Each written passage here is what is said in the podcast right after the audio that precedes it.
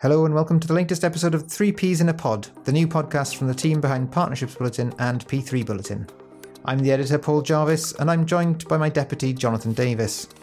In this episode, Jonathan is speaking to Fatouma Toure Ibrahima, practice manager of the PPP Group at the World Bank's Infrastructure Finance PPPs and Guarantees Department. After which, we will reconvene to pick out some of the main points from that conversation. So, over to you, Jonathan.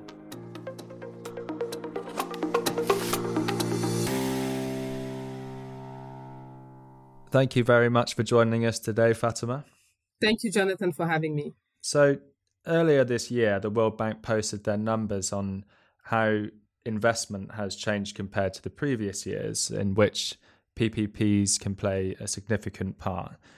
And at the time, they were saying this was a positive sign for the emerging post COVID economy, that private investment was rebounding.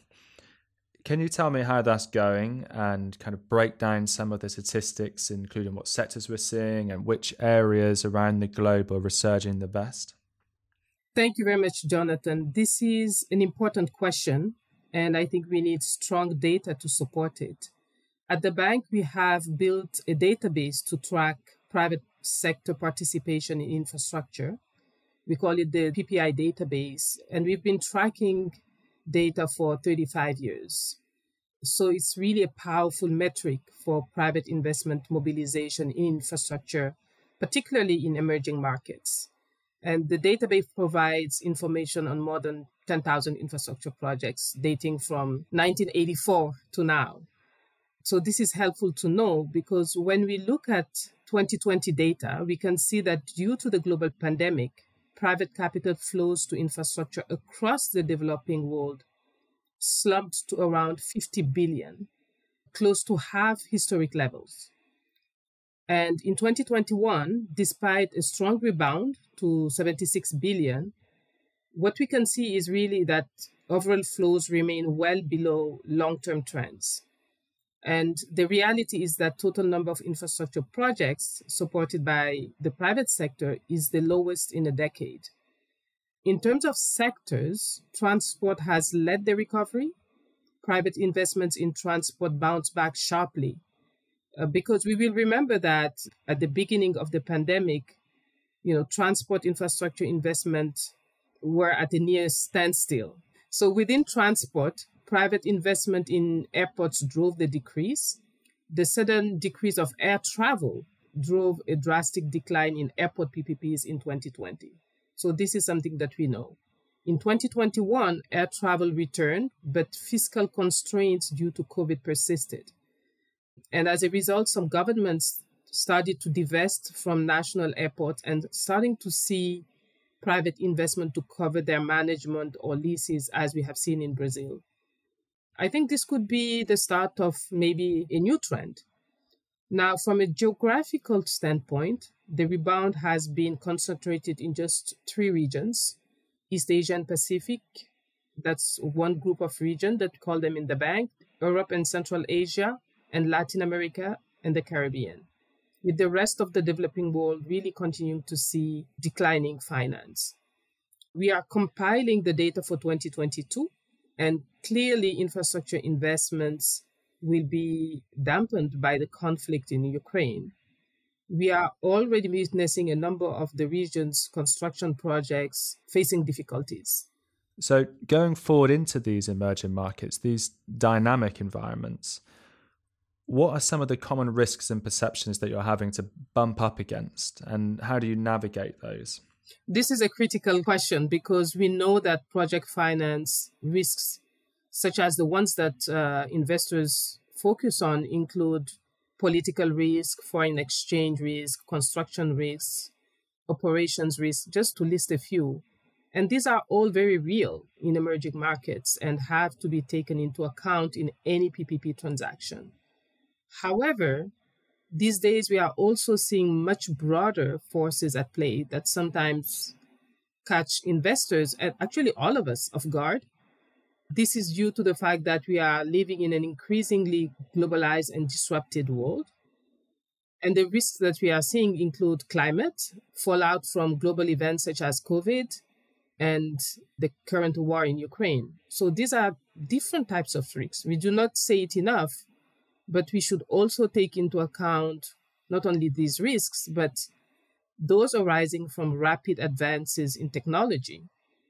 And there are difficulties to create, you know, the right contracts and avoid creating stranded assets in the infrastructure space. So technology risk is also real. The World Bank takes this global and forward looking view in its PPP program and works to rebuild resilience into projects, really to protect them from such risks. And, you know, we're trying to work on different fronts. At the country level, we started to work on the country climate and development reports and these are our new core diagnostic reports that integrate climate change and development considerations in the way we do business. So climate is now part of our DNA. And these reports aim really at identifying concrete priority actions to support the low carbon and resilient transition. Regarding other disruptions, we generally try to generate global knowledge on how to protect projects from certain risks. For example, we published several guidance notes right after COVID to support governments deal with the sudden changes in demand and force majeure issues. And we also have a forthcoming publication on PPPs in an age of disruption. So stay tuned on that. And lastly, I think it's important to recognize the challenge of addressing the infrastructure finance gap in emerging countries while simultaneously building climate smart pathways. So the World Bank is developing a toolkit for governments to address climate in infrastructure PPPs. And we have just launched this report. I would also invite you to look at it. So these toolkits are intended to enable both governments and advisors to address key questions on how to. And the how is usually where difficulties remain with our country counterpart to mainstream climate consideration into real infrastructure and PPP projects. Fantastic. And I know we're going to come to climate discussions later, but as you just touched on it, it's the how that can be the really difficult part of PPPs. And as you mentioned right at the beginning of the segment, this is a shifting sands kind of outlook in the world. So, what are the big challenges at the moment that economies are having to face in implementing PPPs, which we know are tough to do? Clearly, PPPs in emerging economies face constraints both on the demand and supply side. And I think we're all very familiar with that. On the one hand, there is a lack of well structured, investment ready projects coming to the market. And this increases the risk and uncertainty, I would say, over investment returns. And consequently, this would inhibit the bankability of projects, as you know. We know that a number of projects are not necessarily bankable without support from government or multilateral development banks. In addition, in several emerging economies, more work needs to be done to make the enabling environment conducive for PPPs. And this is a huge part of the work that we do. For instance, we need transparent procurement processes that is based on a strong PPP process framework as well. We try to help countries work on a more robust legal institutional framework and at times work with them for adequate dispute resolution framework for PPPs. So these are just some areas that you know we are working on. On the other hand, when we look at on the investor side, most investors have very little experience in managing infrastructure assets. Infrastructure assets are quite different, especially in managing risks that are inherent not only in infrastructure projects, but also investment instruments. So infrastructure assets are very heterogeneous. You know, working on an airport or working on a road projects are really different. And that doesn't necessarily make it easier for investors. And what we have observed is that traditionally investors are highly risk averse. And to invest in developing countries, they would need to rethink sometimes how best to engage in emerging markets you know, while safeguarding their assets. So that's on the investor side. When we look at institutional investors in particular, we know that they are also subject to more or less strict regulation on funding and solvency regimes, on accounting rules. And there's a lot of interest on how institutional investors can contribute, but that also comes with some challenges. So, such regulations are often misaligned. We see short term incentive that prevent them from operating in their true long term capacity. There are also efforts that need to be put in on both sides, and institutions such as the World Bank can help bridge this supply and demand gap. So, this is where we position ourselves. And we try to address the issues both from the supply and demand side, as I said, but at times the challenges are beyond the control of the parties involved in PPP contracts, uh, as you know. The current macroeconomic instability and supply chain issues that have occurred during COVID are good examples. And during the COVID crisis, we've tried to track how COVID has impacted infrastructure projects. And we've seen more than 300 infrastructure projects in low and mid income countries were either delayed or canceled due to the pandemic. I can say more on that, but I think, you know, it's really important to know that tracking this allows us to also respond to countries' demand when it comes to how they have suffered from the travel limitations, the shipping disruptions, and others. You said about how investors best engage. Now, does the bank give guidance on that, or do you have any advice for private sector listeners that might be wondering how to really make a successful engagement in emerging markets and, and help these pipelines? I think a successful engagement in emerging markets really needs to be seen from upstream to downstream. You know, very often we focus on the contract, but we really need to take a step back and look at the overall enabling environment, as I mentioned earlier, in terms of the transparency of procurement processes, the legal and regulatory framework, the institutions, because you want that capacity to stay. Yeah, definitely. So, a big challenge is global macroeconomics. We've got central banks left, right, and center raising interest rates, and this must have reverberations around the world, even if it's not happening in that specific country. So, how is this kind of infrastructure finance sensitive to these credit tightenings? What trends are you seeing emerging and how do emerging markets, which, as you say, sometimes are already in fiscal constraints, deal with this increased cost of finance? Yeah, this is a great question, Jonathan. This year will be a pivotal one for private investment commitments in infrastructure with many opportunities to progress from the pandemic. I think that's something that we need to recognize. But with the global rate hike and the anticipation of further increasing interest rate, private investment commitments are also highly tentative. So it is yet too early to measure the impact of recent interest rate increase and credit tightening on private investment. And here, really, I'm focusing on in infrastructure in developing regions.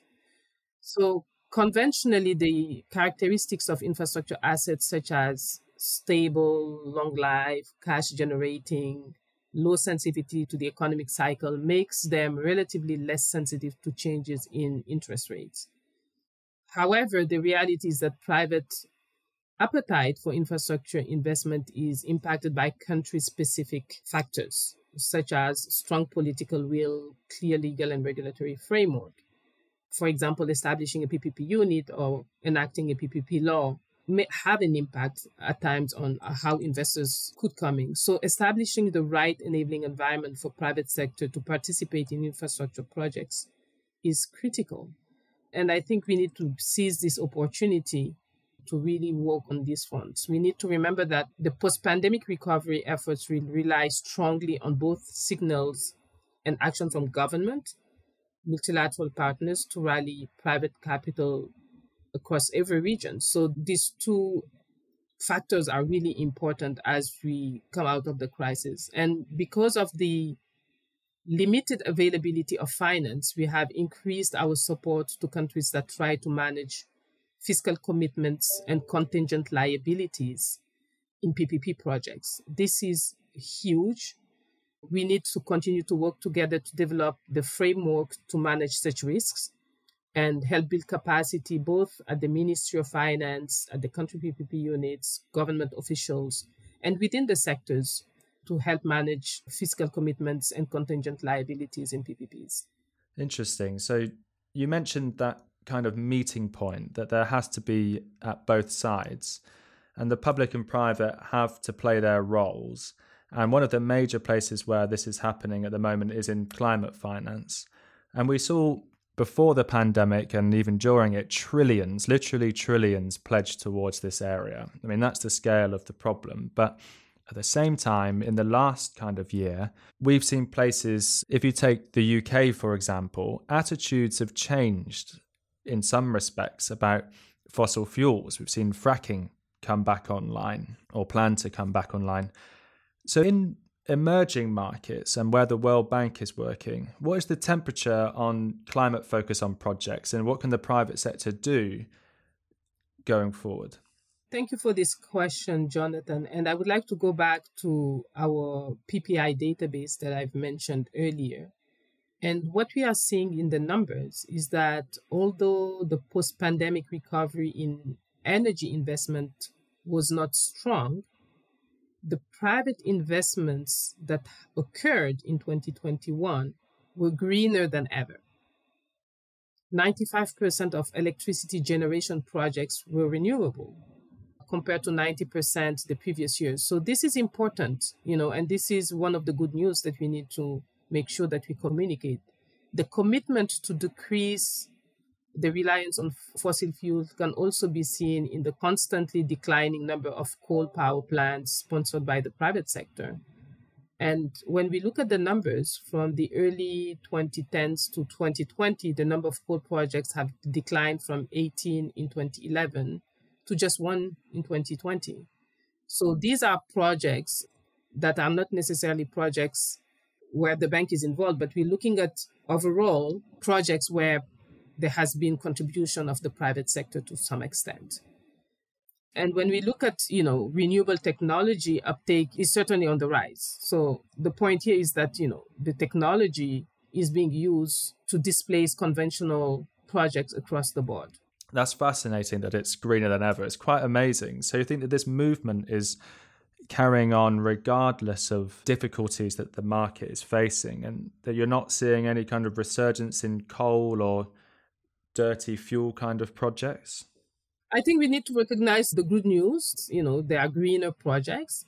And even in countries like Zambia, we have an interesting example where scaling solar in Zambia has led results. You know, the bank and IFC combine their instruments, you know, loan and bank guarantee to help the government quickly procure and develop large scale solar project with private financing.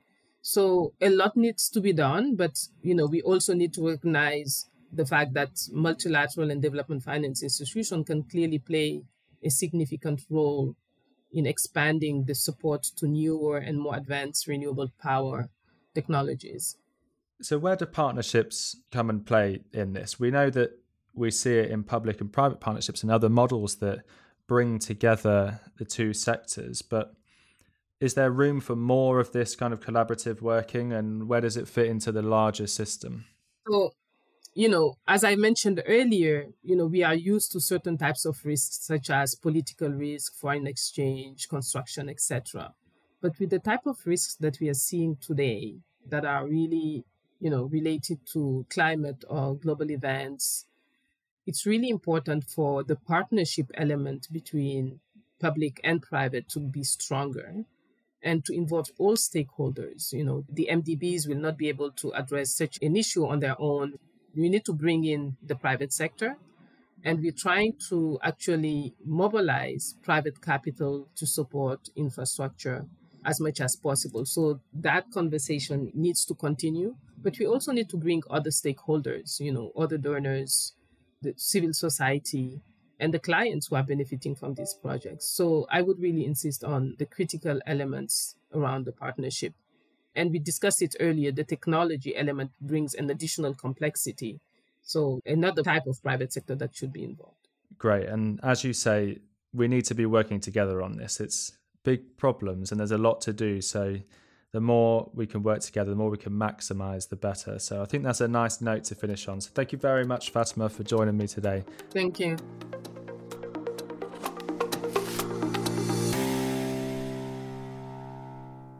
Well, that was uh, really good, really enjoyable.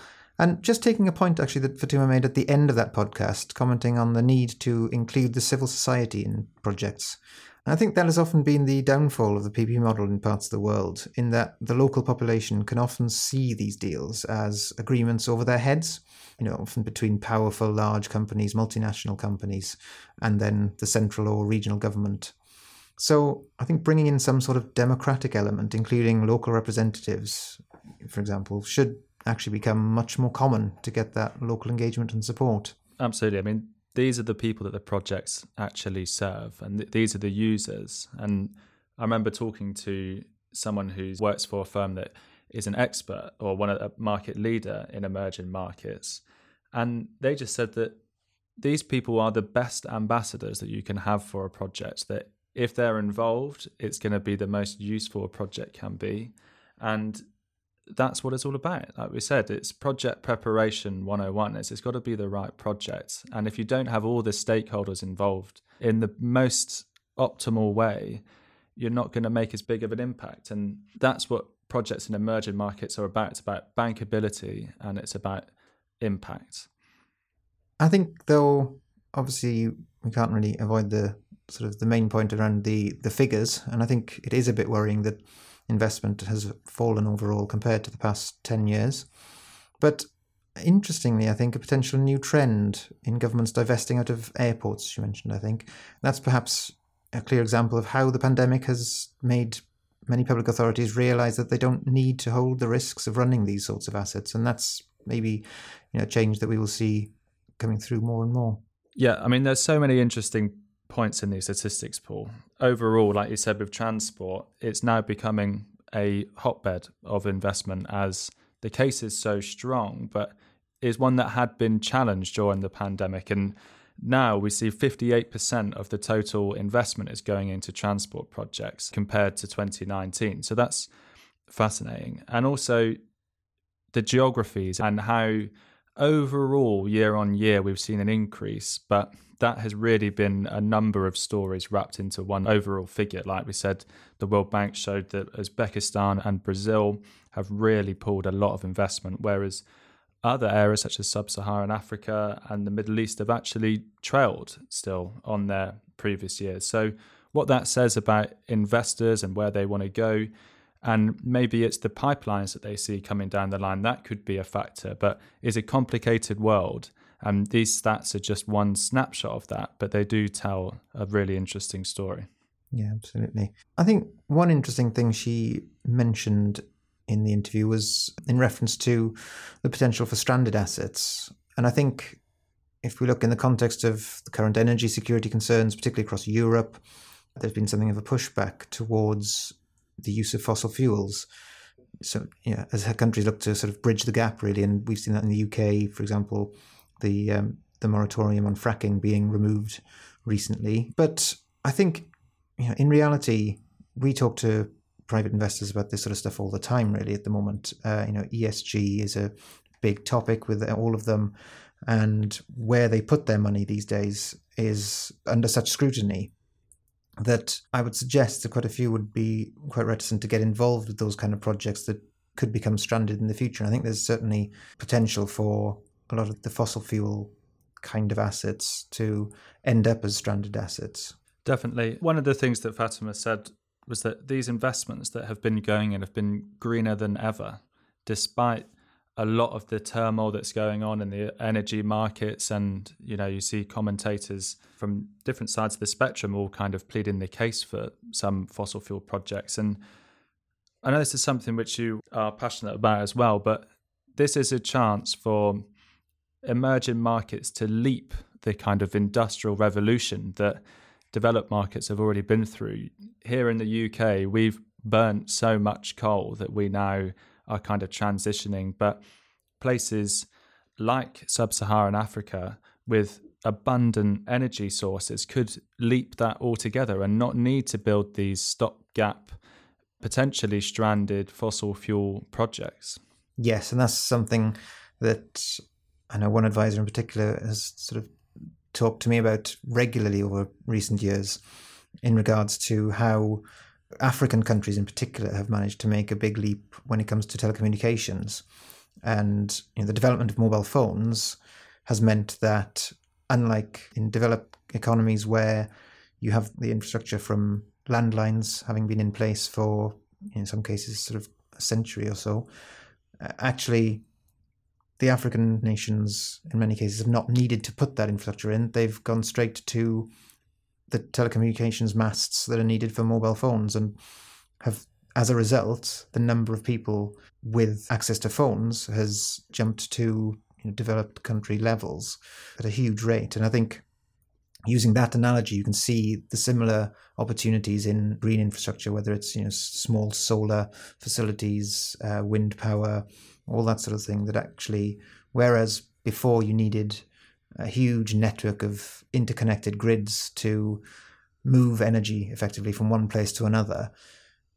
The Green Revolution gives many developed nations the opportunity to build things locally and deliver that energy at a local point, which gives them the chance to make that great leap forward. Definitely. I mean, a lot of the drivers of the current trends in in the energy markets are relatively recent. You know, just this year we've seen a lot of turmoil, and and obviously, pandemic has also had an impact. But the backdrop of climate change is still slowly inching its way forward, and I think that long term horizon and that long term change feels inevitable, and that certainly seems like what is driving the thinking of these investors with these long term returns. They want to invest in what's good for the long term, not just for the next you know foreseeable period. I think another point that was made and is obviously a big part of what the World Bank does is that the focus on the enabling environment in emerging markets. It's something that is not new really it's been known for a long time that that's what's needed and you talk to any private investor and they will tell you that they will look at a country's you know, environment for investment before they look at whether a project is good or bad but i wonder you know how far the World Bank and its advisors can really get in changing the mindset of governments that are perhaps you know much more focused on a a shorter cycle or so focusing perhaps on a major flagship project. I think creating that enabling environment, as we all know, can take several years, meaning that a government may not have anything physical to show for those efforts by the time that the next election comes around. And if you're a an elected minister who has said at the start of your term, I want to build energy project, transport project, whatever it might be. It's a difficult sell to say to them, no, you have to take a step back. You need to get things set up because they will obviously just turn around and, and the argument is, well, that's all very well, but why should I provide a nice, stable environment for effectively my successor potentially? And so that's really difficult. It, it is. A, it is a difficult one. You're right. I mean, that's a problem we see all over the world. This kind of short termism. But this is where leadership comes into play, doesn't it? This is where you need strong political leaders who will drive through projects and solve the capacity issues. But at the same time, that capacity problem is also an opportunity for private sector to supply some of that leadership as well. I remember talking to another pioneering firm who said that if you can come in and offer a really exciting project, you work with the authorities, they upskill, you're also building relationships, you're there and you're you've got boots on the ground. The potential for the next chapter is massive. That once you've got those relationships and you've proven to the stakeholders that you're going to do this in, in the right way, that chicken and egg problem of having the advisors to do projects is solved. And you could really be a market leader. And I don't think that should be overlooked that, you know, like I said, it's a chicken and egg problem, but it's not unsolvable. These flagship projects do do wonders in terms of obviously they make an impact, but they also create the environment for smaller projects to follow in their wake. And you only need a few to get going, and then it can be a self sustaining pipeline. And that's one of the main things the World Bank and other multilaterals try to create is that environment that lets things carry on once they're not needed anymore. And the private sector has a really important place in making that happen. It can't all be put onto the government side of it. It's a partnership. Yeah, absolutely. That partnership is key, isn't it? And again, the World Bank and the work that it is doing and does fits into that partnership and you know is at, at the center of that i think so yeah that's um that's something for it to continue to do fantastic well thank you very much paul especially thank you fatima for joining us today and thank you listeners